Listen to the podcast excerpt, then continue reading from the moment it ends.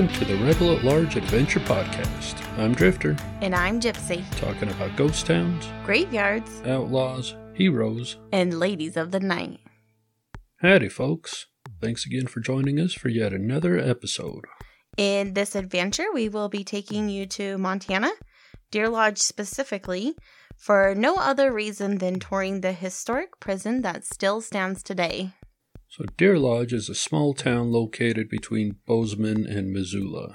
Closer to Missoula, I'd say. Yeah. I think it's 90, something like that. You kind of take up from Bozeman and it goes northwestish. Yeah, I think you're right. So anyway, uh, Deer Lodge is home to just shy of 3,000 folks as of the 2019 census. Their peak population hit in 1960 with a total of 4,681 residents. Not a lot of people, huh? Not a whole lot. Uh, well, people from all over the world came to Montana to try their hand at mining when gold was first discovered in Alder Creek in 1863. With this many people in search of wealth, it also brought with it individuals who may have had criminal intentions in mind or became criminals while living there. Not everyone there was a bad person, and therefore the ones trying to make an honest living wanted something done about the criminals. Henry Plummer, if you don't know who he is, listen to our Mile Marker 6 episode and find his story.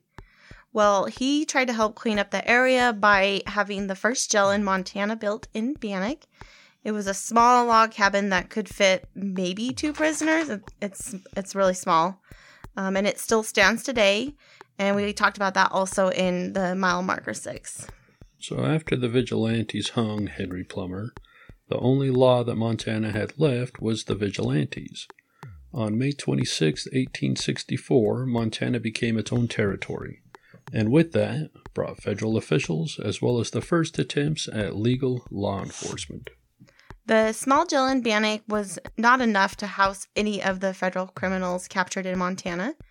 Therefore, they would be sent to the nearest state penitentiary, which was in Detroit, Michigan. That's pretty far away from Montana. Bit of a stretch.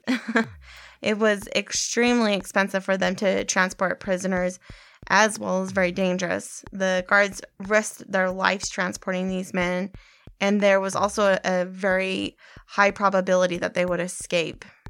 The territorial governor James M. Ashley wanted to fix this problem, so he went to Congress and pleaded for a properly equipped penitentiary. On January 22nd of 1867, Congress approved a bill allowing them to build a federal prison and granted them $40,000 to work with. which is just shy of $640,000 today. Yeah. They appointed Charles S. Ream and William Sturgis to find the perfect location. The men felt that the mining camp of Argenta, correct? Yep. Argenta would be the perfect place for the penitentiary, but they were overruled by the territorial legislator who felt that one of Montana's first settlements would be the perfect location. On November 19th, 1867, the ruling was made to build the penitentiary in Deer Lodge. But it would be two years before they would be able to start construction. Some of the people in Deer Lodge did not want the penitentiary built in their town and contested the territorial government's claim to the site until the U.S. Attorney's General Office basically told them, tough shit, we already own the land. I mean, not in those exact words, but you get it, right? Yeah, I get it. Oddly enough, they appointed the Deer Lodge physician, Armistead Hughes Mitchell, to be the construction supervisor. As he was getting bids for the building, he realized that Montana did not have all the supplies the plans had called for. So he was faced with his first task, which was to take the original building plans, which would have cost about a hundred grand to complete, and cut them down to fit the budget of forty thousand dollars. The original plans called for a central building and two wings. Mitchell settled on just one wing containing 14 single cells. On June 2nd, 1870, officials gathered to lay the cornerstone. And just because we think it's fun, inside the cornerstone they placed a newspaper, money, and our go to whiskey of choice, an 8 ounce flask of Old Crow, which I just happen to have an 8 ounce Oh. flask of Old Crow. In Right. celebration, We'll commemorate their, their efforts. their efforts. Ah, you want some? yes, thank you. Before we get a bunch of flack about drinking Old Crow, as I know how cheap it is, listen to Guy Clark's parking lot song. If that doesn't inspire you, then you, you'd never understand. I like that song.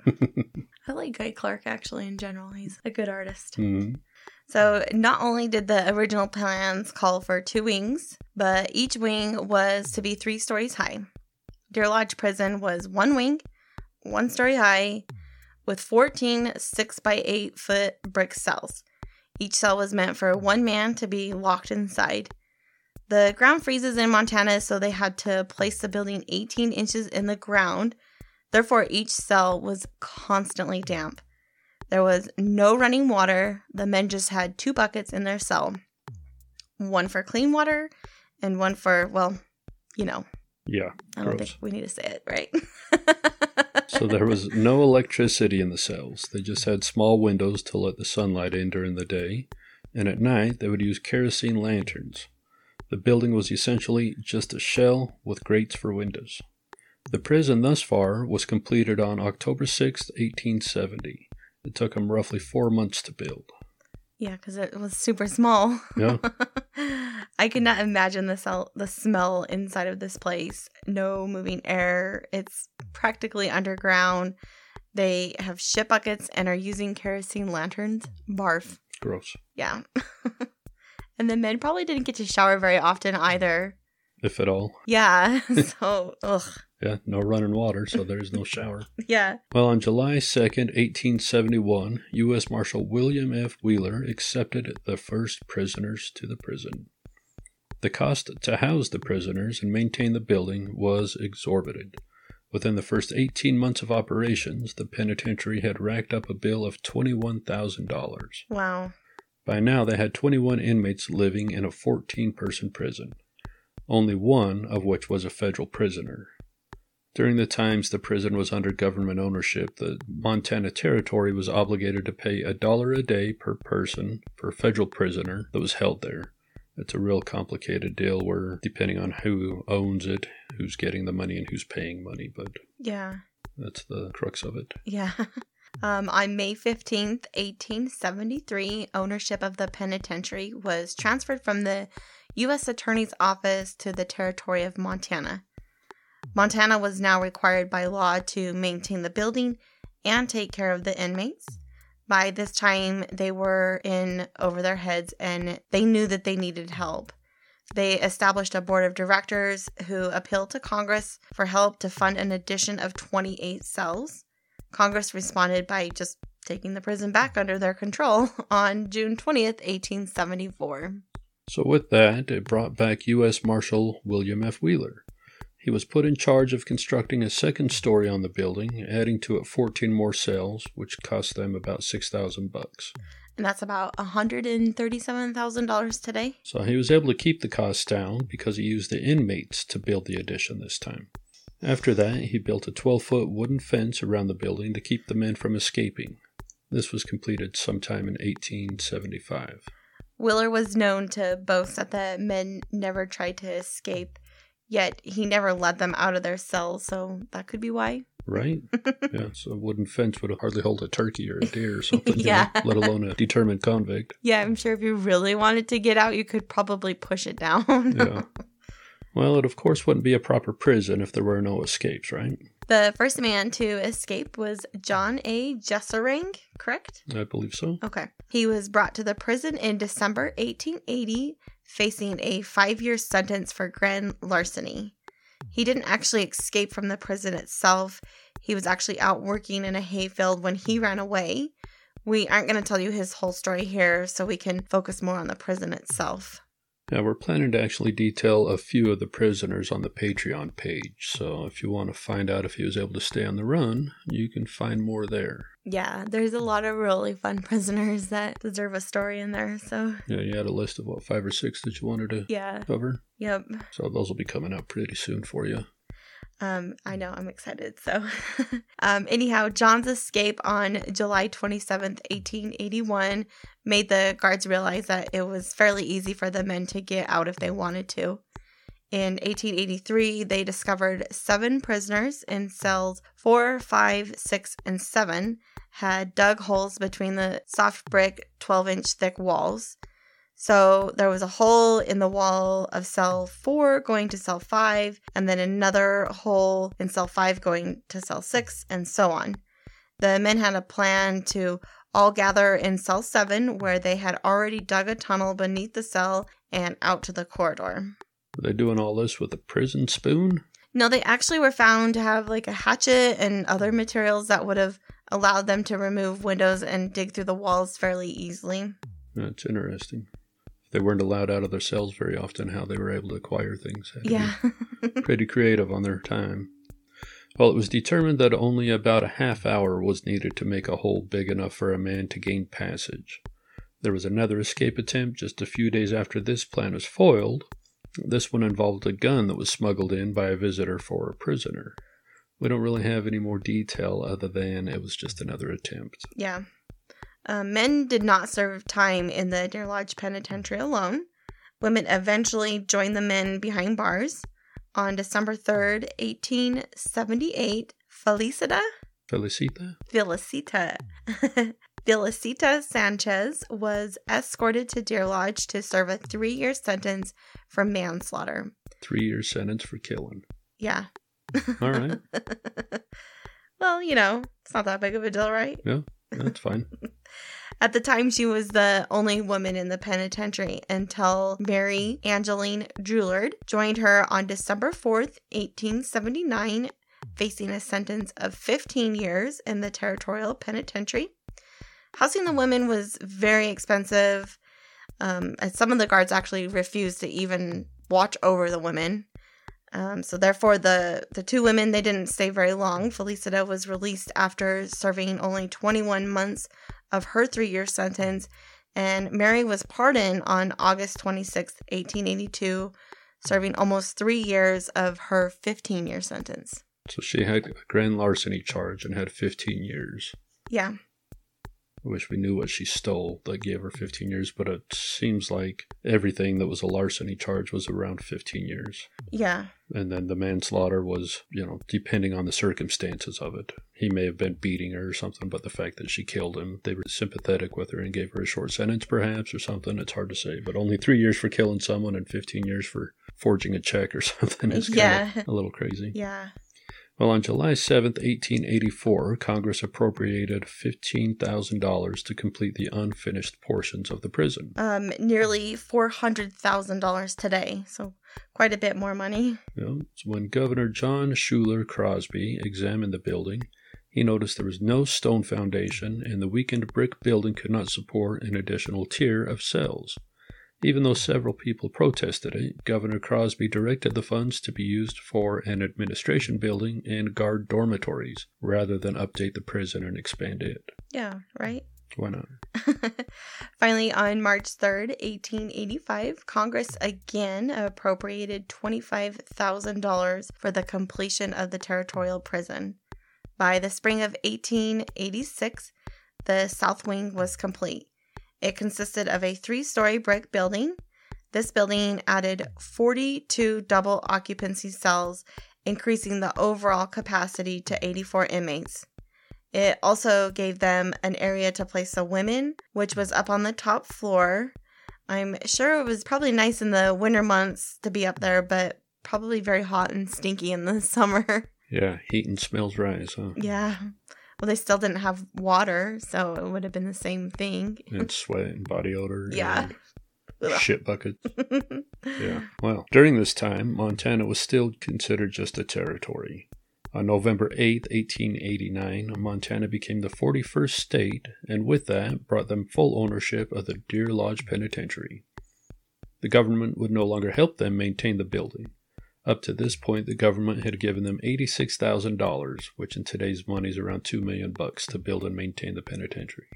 I know. Well, when we figured all that out, we were both like, that's a lot of money. But then when you actually really think about in today's world, $2 million would not build a penitentiary. No, it wouldn't. You can't Yeah. build anything for 2 million bucks. Yeah. So, yeah, it sounds like a lot, but it's really not. So, yeah, it probably wouldn't pay for the electricians to wire the building for two million bucks. no, not at all. Mm.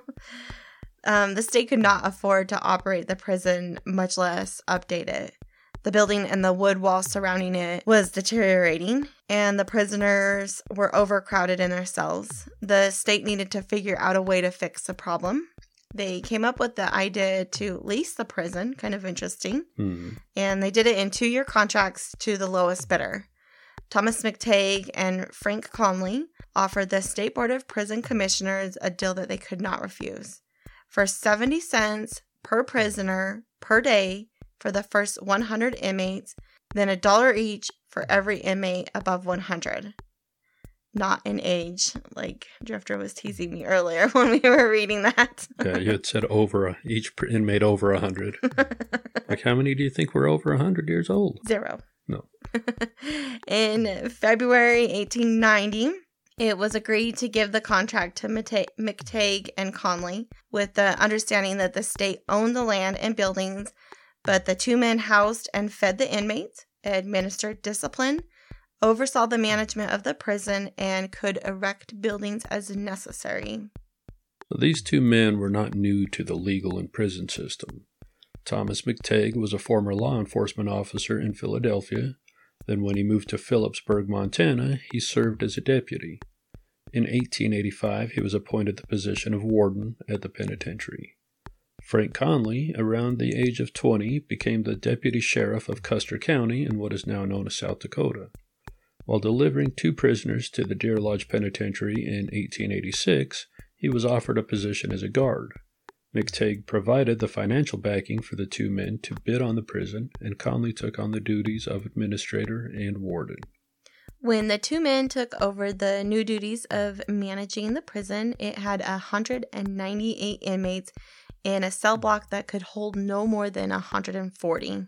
So, real quick, they would have at that time been paid 168 bucks a day, which in today's money would come to about 4,500 bucks a day. Now, that seems like a lot of money Yeah, in today's money. yeah, it seems substantial for operating for 200 men yeah. when they're feeding them beans and water. Yeah. Hmm. Conley's first task was to find a solution to the overcrowding. He had a wood building put up that housed around 150 men, but this was not the solution as fire and escape were a major concern. Conley went to the state officials to try and convince them to pay for a new building, but they were in the midst of creating plans to actually build a new penitentiary in Billings. In 1893, the Depression hit the nation, and the state realized that if they were to have a state prison at all, they would need to focus their attention on the future of Deer Lodge. Conley was able to persuade the commissioners to use the prisoners as laborers and update the prison. They started with tearing down the already falling apart wooden wall and replacing it with a Romanesque style, 4 foot deep, 20 foot high stone wall. Each corner had a round tower with two central towers in the middle. All the material was harvested from a local quarry, then placed on rail cars and brought to the prison where the inmates were taught how to cut them to the correct size. If you ever get the chance to see this, it looks like a wall someone would build around a castle. It's pretty phenomenal. Yeah, yeah. We'll put some pictures up on the website to give you an idea of what it looks like. It took him about a year to complete the wall, and once completed, officials called it an architectural marvel and a monument to convict skill and labor. I think that's a very well deserved statement for them to make, hmm especially at that time. And it's still standing. Yeah, So, what, 120 years later? yeah. 125, 26 years later? Yeah. I read, I, or excuse me, I saw a YouTube video that somebody had uh, interviewed a resident that had grew up in Deer Lodge. Mhm. And the girl said all her childhood growing up, she always thought that that was a castle, that she had no idea that it was a prison behind there. Well, it's right on Main Street. yeah, you can't miss it. so, I mean, if you're driving to taking the bus to school and you're passing this every day, Going to dinner. yeah, you're like, oh, there's the castle. Yeah. Thinking some like wealthy families living in town or something, and it's the prison the whole time. in 1895, the state allowed a library to be built and started schools staffed by inmate teachers. They offered educational and some vocational training. All the books in the library were donated by William A. Clark Sr., who was a wealthy copper miner. hmm So Conley's next project started in 1896. This was to build a new cell house.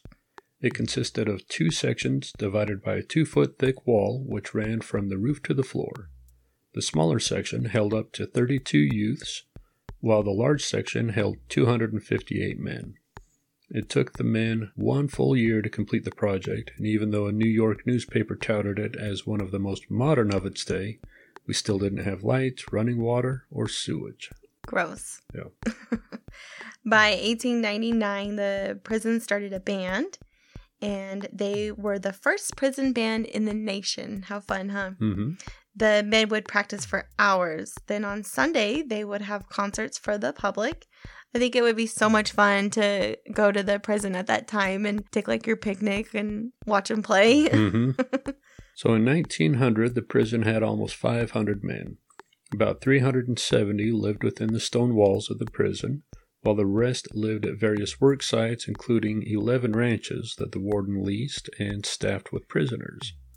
By contracting inmates for projects throughout the state, Conley was able to provide income for the prison as well as alleviate the overcrowded conditions by housing inmates at the job sites. Those who accepted Conley's work program were able to better themselves with a new career. Also, with good behavior, the men could reduce their sentences. kind of a unique program he ran, huh? Mhm. One of the other practices Warden Conley would do was hold Warden's Court. Yeah, he would allow the inmates to come in one at a time and let him know what complaints they had. Sounds like a great idea and a way to make the prisoners kind of feel like you give a shit about them, right? hmm On March 8th, 1908, Deputy John A. Robinson brought in a group of men to talk to the warden. He left the men to wait in the hall. Conley actually heard a commotion in the hall and he went to go see what was going on. William Hayes grabbed the warden by one hand and had a knife in the other. He then said, quote, If you don't let us out of here, I'll cut your head off. Conley pulled out his revolver and fired three or four times, but the cartridges malfunctioned. The last one hit Hayes right above the ear. Deputy Robinson ran toward the warden, saying, My God, Frank, they've got me.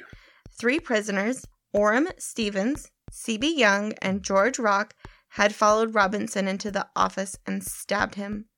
Conley fired his revolver, hitting George Rock.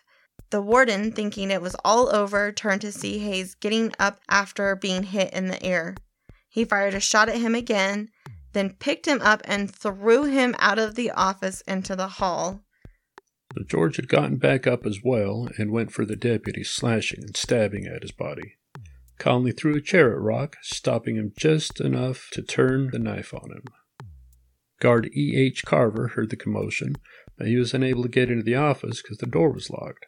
He started slamming his body into the door until the lock broke. Once he was able to get inside, he saw Deputy Robinson's body dead on the floor, and Conley on the ground, trying to get George Rock off of him. Carver was able to hit Rock and knock him out. Prison doctors E. C. Lee and W. G. Dye tried to save Robin's life, but he had a cut on his throat that went from ear to ear. Dr. Dye. it's spelled D Y E, guys, not D I E. but I do think that that's funny. hmm um, Conley had roughly 50 cuts and stabs all over his body, and it took the doctors 103 stitches to close them all back up. However, they were able to save his life. Hayes received a bullet wound above his ear, a broken arm and shoulder. Rock got shot in the lung and had some bruises throughout his body. Both the prisoners lived to see their day in court, where they were sentenced to hang. Orem Stevens and C.B. Young did not get away without charges. They both received life sentences, but somehow Stevens was able to get an acquittal and just had to serve out the rest of his original sentence. I couldn't find out how he was able to do that, but I thought that was rather interesting. Mm-hmm, Definitely. Well, in Montana, when you are sentenced to be hung, the hanging has to take place in the county the crime took place. Therefore, the men were to be hung in Powell County. The warden was able to make it so the men were hung right there in the courtyard of the prison. He sent out two separate invitations to all county sheriffs, one for W.A. Hayes for April 2nd, 1908, and the other for George Rock to be hung June 16th, 1908. Conley also made sure All the prisoners were there to witness it. He wanted the men to see the consequences of these men's actions. Also, it might have been a bit of a power play on the men, like, try and fuck with me and escape, this is what will happen. I don't know. That's kind of the way I think, right? this was the only hanging to take place inside of the prison wall. Yeah, they have a replica of the, it's called a jerk up gallows that was used there at the prison. We'll put a picture of it up on the website too so you can check it out. Yep. It's pretty crazy. Yeah, it is. The penitentiary was in need of a women's ward. By 1908, they had four women serving sentences. The jail was already overcrowded as it was with male inmates, so the warden had a women's ward built just outside the west wall of the prison. They used part of the main wall as the wall for the women's section and then built three more walls around it.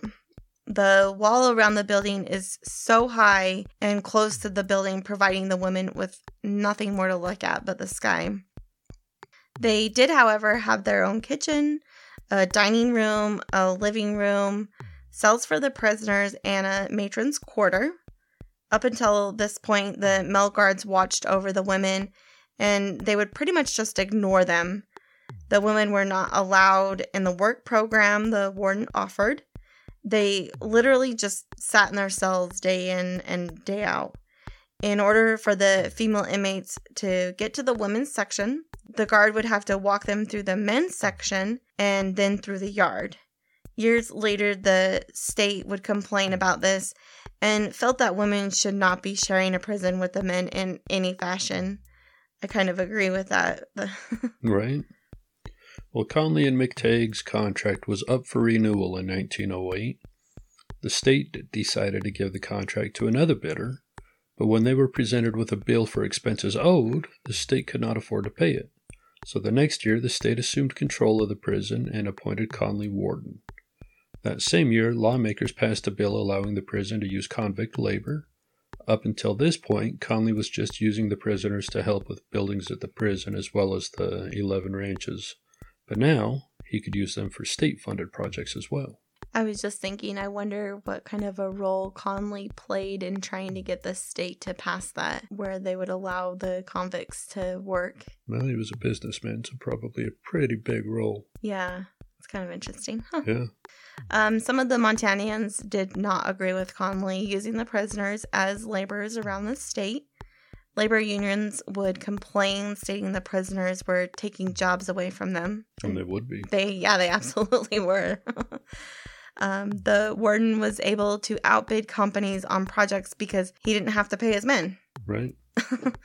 Therefore, the prison not only built several buildings in the prison yard, but they also built 11 buildings at Warm Springs Hospital, four buildings in Galena at Montana Tuberculosis Sanitarium, roads around the state, and several homes in Deer Lodge. It'd be fun to find what home was built there, huh? Yeah. See if the residents know the history of their own house. Yeah. That's pretty cool. Well, Conley would not allow just any inmates to go out and work in the fields.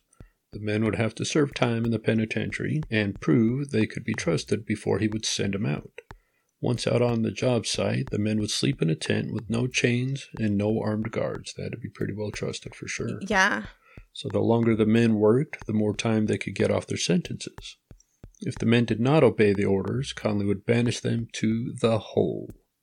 If y'all don't know what that is, the Deer Lodge Penitentiary had a lightless, straw lined literal hole in the ground where the mm-hmm. men would spend between three to twenty days locked up. They would be served only bread and water and have no contact with the outside world. Yeah. I'm sure no bathing, no nothing either. Yeah. Maybe if you were lucky, they might throw a bucket of water down on you. Yeah. that would be horrible. hmm The prisoners were offered church services while they were incarcerated.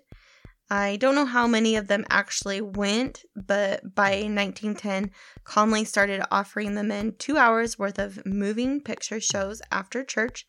So I bet by then all the men started going to church. Yep, they found the Lord. Yep. Conley saw this as a useful tool, tool to reward the men who behaved during the week. Those that got in trouble were not allowed to see the movie. Having to treat them like teenagers. Yeah, well, anyways. In 1911, the state approved a program to expand the prison again. This undertaking was huge.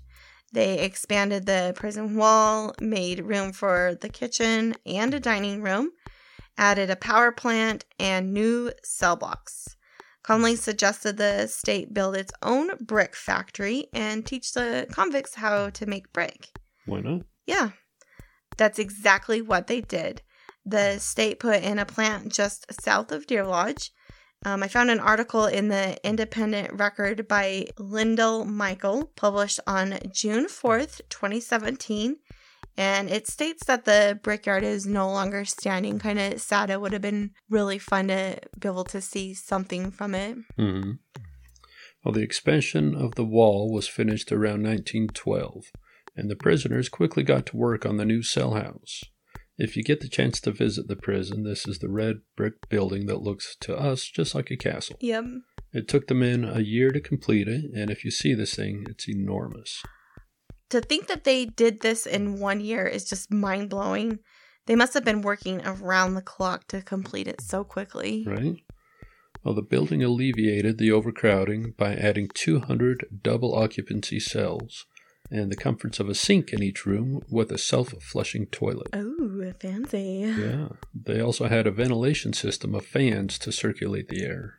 Maybe that's why they finished it so fast. They were all hoping to be housed in the new building. Yeah, circulation and a flushing toilet and water. yeah. Weren't you saying these self flushing toilets were set up on a timer to. Yeah, it was to make it so the prisoners couldn't like flush contraband or try and like clog the toilets. Mm-hmm. So they would just randomly go off. Interesting. yeah. It probably was a pretty new technology too for their time. I would imagine. Yeah, because it wasn't like our self flushing toilets we have now where you wave your hand in front of it and it flushes. So Right? kind of cool that they did that. Yeah, going from no water or no sewage at all to self flushing toilets is quite a step. Yeah. Um, in Conley's 1917 report, he recommended the construction of a suitable place to hold church services and show his movies. The state did not see a need for this, so when they when the state denied his request in 1919, his good friend and copper miner millionaire William A. Clark Jr. gave the prison $10,000 for the construction of the W. A. Clark Theater. Yeah, it's just over 200 grand today. Yeah, we uh, also say good friend loosely because Conley would send his prisoners to work at Williams Ranch and in his mine. Yeah, maybe a good business associate. Yeah, not a friend. um, the building of the theater was completed late March of 1920. Again, we do not know how they completed this building in one year. It's just crazy.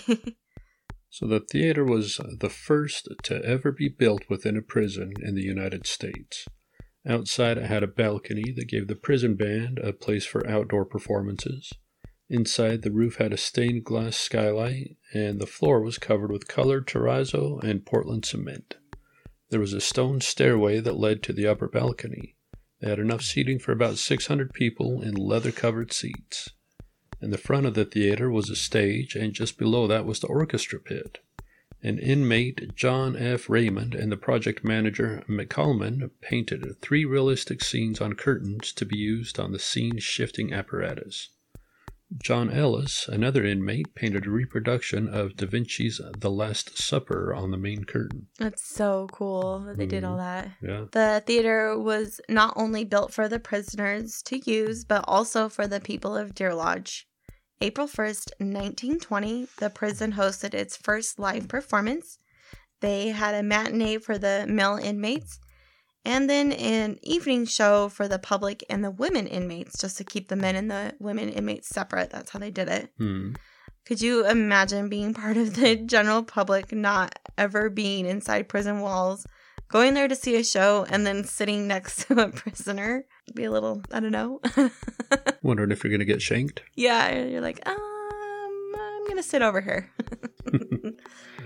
Conley was only able to enjoy the new theater as warden for one year.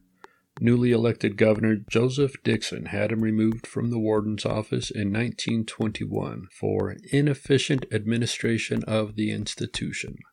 Conley had been the warden of Deer Lodge Penitentiary for 31 years at this point. It's a long time. hmm It was also believed that Conley was embezzling money and using William Clark's help to do it.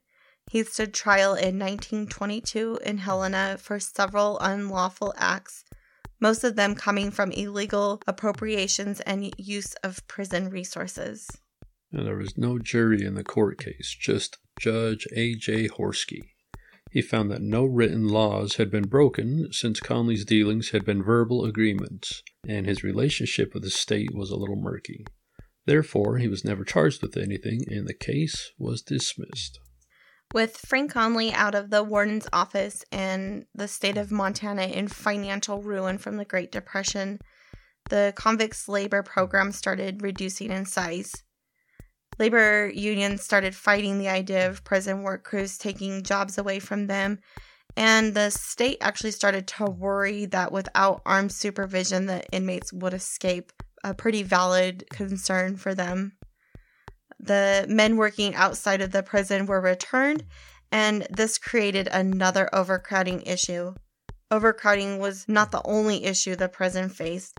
The old section of the penitentiary was so outdated, it still did not have running water, and the prisoners were still using the bucket system. The newly built jailhouse did have running water, however, the shower room only had three shower heads to serve the 400 men. Twice a week, the inmates would get in line. They entered the first shower to get wet, the second shower to soap up, and the third shower to rinse off. No time to drop the soap, boys. Hurry on. So some of the men did still have an opportunity to work inside the prison because in the 1920s the prison got a contract to make license plates. In 1927, the legislature offered $40,000 Which is nearly $600,000 today. and they used that to build a license plate and garment factory. But instead, instead of building a new factory, they gutted the old penitentiary. They used the middle section of the building as office space, and the two wings were used for the license plate and garment manufacturing. The 1930s brought on a large number of male inmates. They had more than 700 prisoners locked behind these walls. The state eventually decided to build a new building, but not to help with the overcrowding. Now they put in a new administration building. They tore down the old, dilapidated, stinky, outdated territorial penitentiary, had the prisoners salvage the brick from it, and build the new administration building. Inside the new building, they had housing for the guards, a new dining room, a visitors area. They also put in a laundry room and offices. I bet the men would be on their best behavior so they could work in the laundry room in the winter with the, the dryers going. Right? when they tore down the old building, they didn't remove all of it. On the backside of the building is a door that would lead to a section of the old territorial prison that they would use this as the new hole for the men that misbehaved. So the state also had another building built in 1935. This building had the hospital on the west side of it, and on the east side was the license plate manufacturing area. The prison up until this point did not have a hospital to provide medical care for the inmates. Now they had a modern medical facility that included an infirmary, a surgical room, dental care, and a spot for psychiatric care. It's nice to start kind of making some improvements in that Mhm. realm. Um, after Conley was removed for the warden's office, that position became a revolving door of men that the state would put in office, and after a short while, they would leave. Some of the men put into the warden's office had actually no law enforcement training whatsoever prior to becoming a warden. Some of them were a railroad conductor, a postmaster, and a road engineer. Nowhere close to being anywhere in the law enforcement. Not at all. Because of the frequent changes of the warden, the guards never stayed long either. And this meant that new guards coming in would not be properly trained on how to manage the inmates and what to do with them if they acted out. On top of this, the prison was still overcrowded. Now you have this out of control situation where there are not enough trained guards to handle the number of prisoners behind the walls. The inmates were a little fed up with the conditions in the penitentiary. They wanted better food, a chance for an education, an updated facility, and a chance to make money inside the prison walls. The idleness of the prisoners grew to contention, and on July 30th, 1957, members of the prison band started the first, what they considered a riot. They call it the P riot. You'll know why in a second, but it's that was funny. They labeled it the P riot. Right. so they were ordered to go pick peas from the prison garden located in the yard, and they refused to do so. It was probably hot. How riotous of them. Ooh. On January 27th, 1958, the convicts instigated a 24 hour sit down, demanding better conditions like lights in the cells, better food, and for the state to eradicate the con boss system inside the jails. After the sit down, the governor agreed to find a warden that would be better suited to take care of the inmates. In August of 1957, the governor hired Floyd Powell, a professionally trained warden who at the time was living in Wisconsin. Warden Powell brought along with him his right hand man, Ted Rothe, and made him the deputy warden. These men were put in the position to clean up the prison and provide the men with better treatment. Floyd had no idea what kind of a mess he was getting himself into when he took on the job. We mentioned just a bit ago that the inmates wanted something done about the con boss system inside the walls. What this means is a group of inmates basically had control over the prison. They would dominate over the in- other inmates and they would control who got to work in what area of the prison. Jerry Myles, who at the time was 42 years old, was very familiar with how the prison system worked and at one time was even involved in a riot that took place in Alcatraz. It is said that he walked around the prison like he owned the place and was called Little Hitler by the guards. well, Myles was in charge of the garment shop, and when the new warden came in and fired all the con bosses, then replaced them with civilian supervisors, this upset Myles and he wanted revenge. The riot of 1959 was not about men trying to escape the prison. It was about Jerry Myles being a little bitch about losing his leading role in the garment shop. He didn't want out of the prison that he had control over. He just wanted his control back. A little narcissistic here. yeah. He wanted to show Warden Floyd Powell and Deputy Warden Ted Rothe who was really the boss. In the book Montana State Prison History by James R. McDonald, Warden Powell is quoted as saying, the prison was a tension ridden, overcrowded, disorganized mess. A powder keg set to explode at the slightest provocation. That's exactly what happened. Jerry was able to convince his 19 year old boyfriend, Lee Smart, and another inmate, George Alton, to stage a riot. So around 4 p.m. on April 16th, the madness began. The three men were able to obtain 30 30 rifles from the guard catwalks in both cell houses. The men then began to take hostages. George took all of the hostages downstairs while Myles and Smart went to the deputy warden's office in the administration building. There was a struggle between the men, and Smart shot and killed Deputy Warden Ted Rothe. Sergeant Cox was stabbed in the arm and shoulder during all this, but he was able to make a recovery from his wounds. Myles rejoined Alton and had one of the guards being held hostage to call the warden. The warden did not live inside of the prison, he actually lived across the street, and Myles knew this.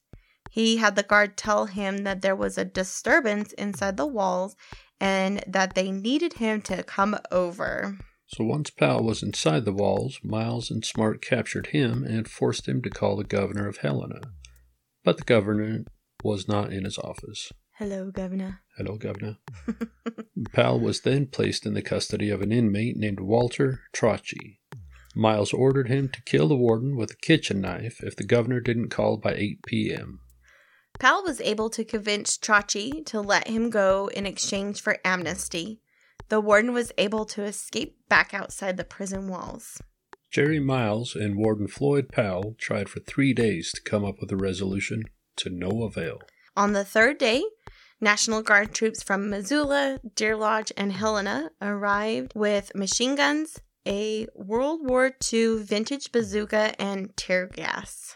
They were able to determine that Jerry Myles and Lee Smart were held up in the northwest tower of the 1912 cell block, and the 23 hostages were in the northeast cells. Saturday morning, the National Guard fired three rockets at the side of the northwest tower, while the remaining men in the National Guard stormed inside the building to rescue the hostages. You can still see where two of the bazooka blasts hit when you visit out in the yard. It's on the back of the building from there. Yeah. Um, and you can also see the bazooka that fired the shot. I'm pretty sure it's the bazooka. If not, it's a, Replica or something of it. one huh? from the same time frame or something. Yeah. Yeah. When the National Guard was able to get inside the Northwest Tower to detain the men, they were too late. Jerry and Lee were dead. During the investigation, they were able to determine that Jerry Myles shot and killed Lee Smart, then turned the rifle on himself. Meanwhile, George Alton, who was really just wanting to escape, gave up his role in the riot on Friday and went back to his jail cell to wait it out. Alton served two years in maximum security and was paroled in 1966. So this riot opened officials' eyes to the dangerous situation they had in the prison. They had some of the worst offenders locked up in a cell with other inmates who were serving time for petty crimes. They decided to move the women out of their jailhouse and converted it to a 24 cell maximum security facility. Not knowing what to do with the women, they placed them in the warden's garage at his house, just across the street. Yep. So, the first woman to be admitted to the new makeshift jailhouse was none other than Ruby Garrett. if you don't remember her, then go back and listen to our episode about the red light district in Butte, Montana. That would be mile marker 10. Yeah. Yeah, and then you'll find out why she was there. Mhm. Today, the maximum security section looks nothing like it once did when the women lived there. When they moved the men t- to this section, they added 20 high security cells and four disciplinary cells. Two of them were for suicidal inmates, and the other two were known as the black box and were used to replace the hole. So, the last two cells on the left were the ones used for the suicidal inmates. They had a bar on the wall that allowed the inmates to be handcuffed by the wrists and ankles. The two cells with the black doors were the black box cells. When the door was closed, it was completely dark inside. They were fed bread and water. Every third day, they would get a hot meal. The only thing in the room was a mattress, a wool blanket, and a shit bucket. The maximum security did not have plumbing, and the inmates actually took advantage of this. One prisoner would grab a guard through the bars and hold them there while another prisoner threw his shit bucket on him. To combat this situation, they had wooden doors placed in front of the metal bar doors, making it so the inmates could not grab the guards anymore. People are absolutely disgusting to do this. Four months after the riot, an earthquake shook the prison. The damage caused to the 1896 jailhouse forced them to tear it down. Now there just sits a concrete slab as a reminder of where it used to be. It also made it so officials needed to figure out what to do with the men who were living in the building. In 1960, Montana voters rejected a $5 million bill to build a new jailhouse. Warden Powell, who surprisingly stayed after the riot, was fed up with the way things were being handled and resigned in 1962. In an attempt to make do with what they had, officials turned the dining room and the administration building into an inmate dormitory. The bakery was replaced with a chapel, and they had a few more showers added. Probably two more. No. Right. Towards the end of the prison's use in 1971, the legislature approved $3.8 million for a new facility. Construction began in 1974 on the 33,000 state owned acres that I think is kind of ironic. Conley's prisoners once farmed. Mhm. The final upsetting thing to happen at the prison came on December 3rd, 1975, when a fire swept through the W.A. Clark Theater. What they have been able to determine happened was that evening the inmates watched the Odessa file, After the showing was over, a few of the inmates stayed back to clean up. They theorized that an inmate had a homemade incendiary device, such as a candle in a toilet paper roll, and started the fire in a wrestling mat. The mats were quickly pulled out of the building, but in the process, the stage curtain caught on fire and it quickly spread from there. The theater was not completely destroyed. On our last visit, the doors were opened yet roped off, not allowing us any further to enter inside. You can at least get a good feel of what it once was. I remember standing there with you looking in and saying, How cool would this be if somebody bought this and restored it to its original design? Yeah, it'd be awesome, really. Yeah. But now it's just full of pigeons and pigeon shit. It would cost so much money to fix that building up, I think. Right. Yeah, and there's only a couple thousand residents out there, so. Well, the new prison was completed in 1979, and the 325 inmates were moved to the new Montana State Prison. It's about three and a half miles west of Deer Lodge. The old Montana prison is now a museum, open to the public year round. Yeah, I don't know what it was doing during COVID, but you might want to check if you're going to go to visit if we're still in the middle of everything, you know? Right? Um, the museum is a self guided tour, but they do provide you with a really neat booklet. It's like printed on newspaper. It's kind of fun. That booklet is used for you to reference as you walk around. It tells you about each of the locations. When we went, it was $15 per person, but the $15 gives you access to the Prison Museum, the Montana Auto Museum, Frontier Montana Museum, and the Powell County Museum. And they also have an open air museum that is a rebuilt old time city. That one is actually free and you can just kind of walk around and explore it yourself. Mm-hmm. Yeah, well worth a visit, guys. I've been there at least twice. Yeah, I think you're correct. Yeah, very much worth a spot. That car museum alone is pretty cool too. If you like the old cars, it seems to be mostly a private collection of somebody because Yeah. about half of them have the same owner's name on it, so it's probably a tax write-off for them. But a lot of cool old cars up there.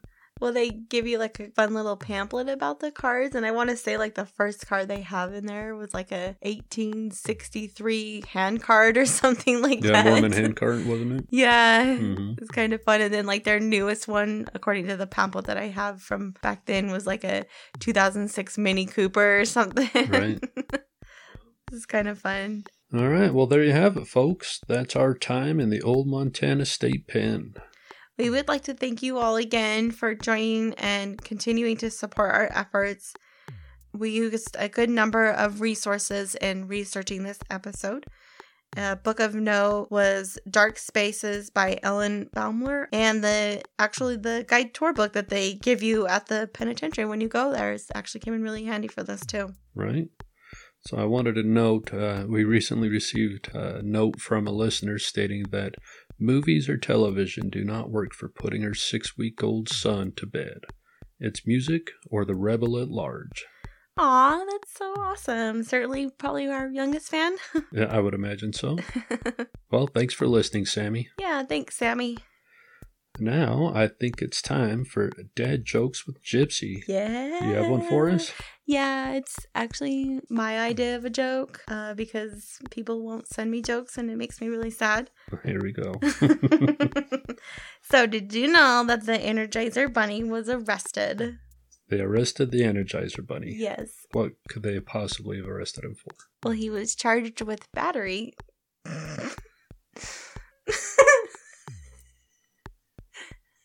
Yes, he was. Why do you always just stare at me?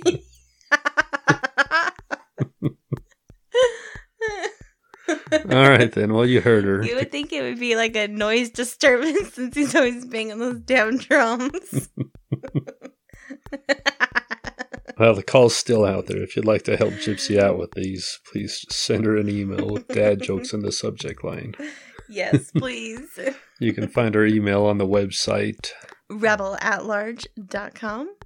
There we'll also have pictures of our visit to the prison. I'll put a link for the email in the show notes as well to make it easy for you guys. Yeah. Um, if you want to keep up with us on the social stuff, Instagram is our most active page, which is at Rebel at Large. Links to the other social things can also be found on our website. Yeah. Well, thanks again, folks. We'll talk to y'all here in a couple weeks.